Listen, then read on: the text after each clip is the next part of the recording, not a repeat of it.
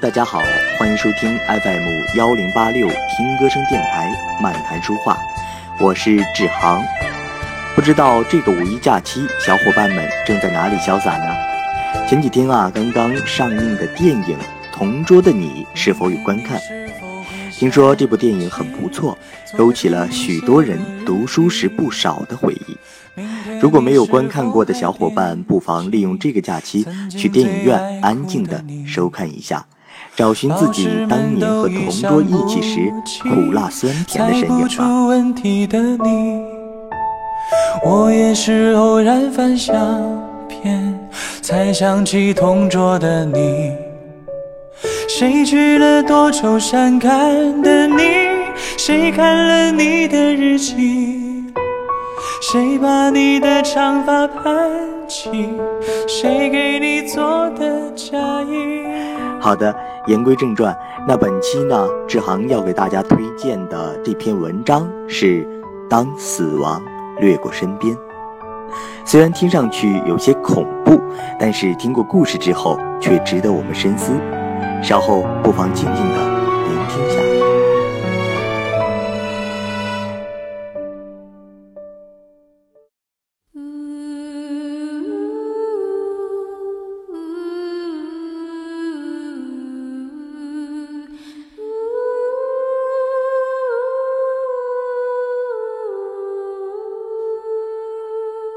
天没登录校友录，在登录的时候，已经出了大事情。我的一位大学同学去世了，五天前，脑瘤夺走了他二十九岁的生命。打电话问北京的同学，才知道，他们几天前就知道这个噩耗了。我质问他们为什么不告诉我，他们说，告诉了同一座城市的其他同学。死亡的消息就这样在路上被耽搁了。这三天，我和往常一样上班、下班、吃饭、睡觉，有时还喝喝酒、打打麻将。被耽搁的消息突然出现时，我变成了一颗穿透力十足的子弹。我还可以像往常一样在校友路上悠闲地溜达。在同学通讯地址本上的一个资料，已经永远没有意义了。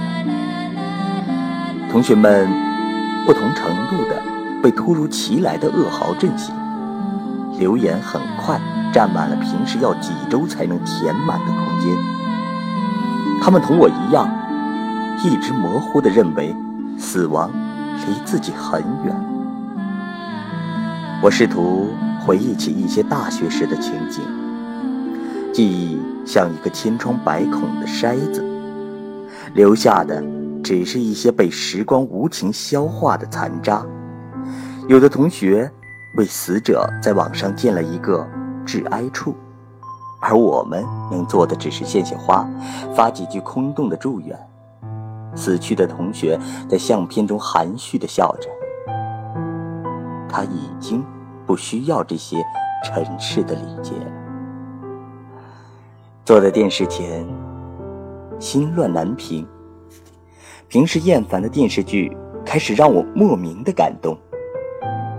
有人在为爱人轻轻披上一件衣服，有人在陪父母慢慢的散步。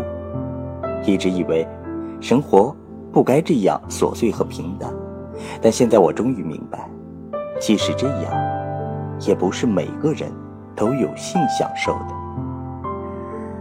许多关于死亡的事，蓦然的涌上心头。我抓到的小鲫鱼，曾在郁闷的鱼缸里泛起白白的肚皮。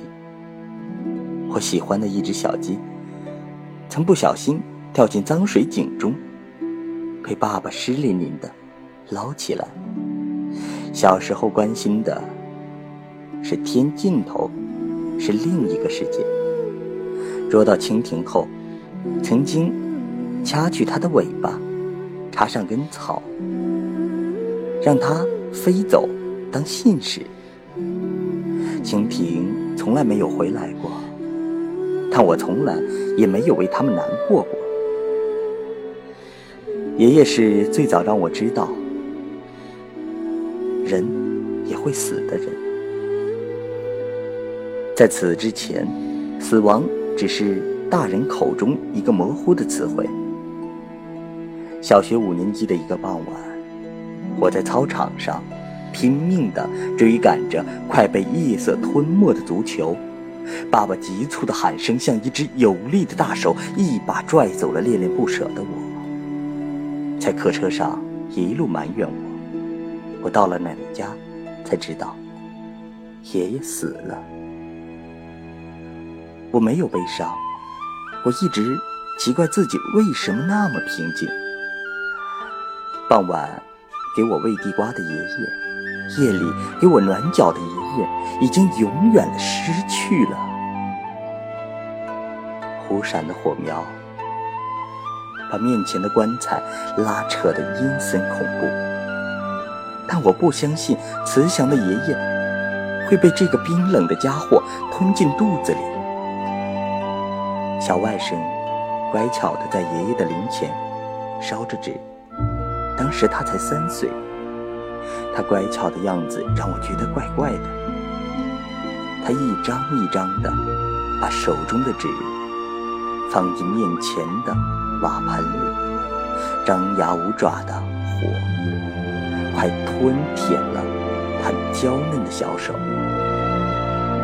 他也没有发觉。忽明忽暗的火苗映着他紧绷的小脸，平时一刻不消停的小外甥，那一刻安静了。虽然他不明白发生了什么，但他幼小的生命已经嗅到了死亡的气息。十多年后，我问过小外甥，但他对当时的事已经没什么记忆了。是长大让人对死亡的感觉迟钝了。死亡就像一列出其不意的列车，在我们毫无准备的时候掠过。它吹过的阵阵阴风，轻易的就掀起我们无助的一角。小时候放出的蜻蜓信使，在我长大以后。终于带回了消息。当我在电话中把同学死去的消息告诉妻子的时候，他沉默了一会儿，轻声地说：“老公，早点回家，我等你。”挂上电话后，我觉得眼睛有点湿。我开始拼命的翻同一座城市中其他同学的电话。真的很久没有联系了。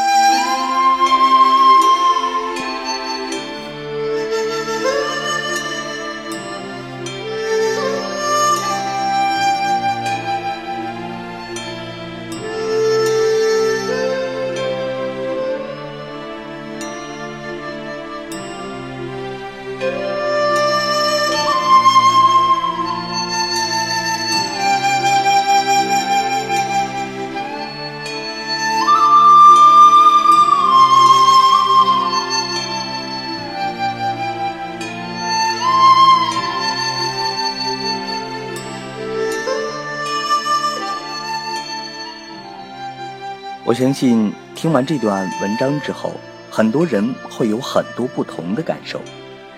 其实，不管是同桌还是同学，不管是亲人还是朋友，可能由于自己的忙碌而忽略了他们，甚至短暂的忘记了他们的存在。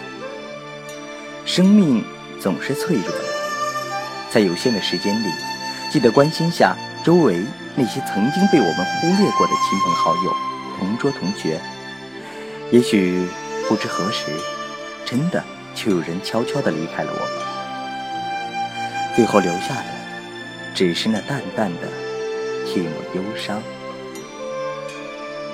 好的，感谢收听 FM 幺零八六听歌声电台漫谈书画，我是志航，我们下期再会。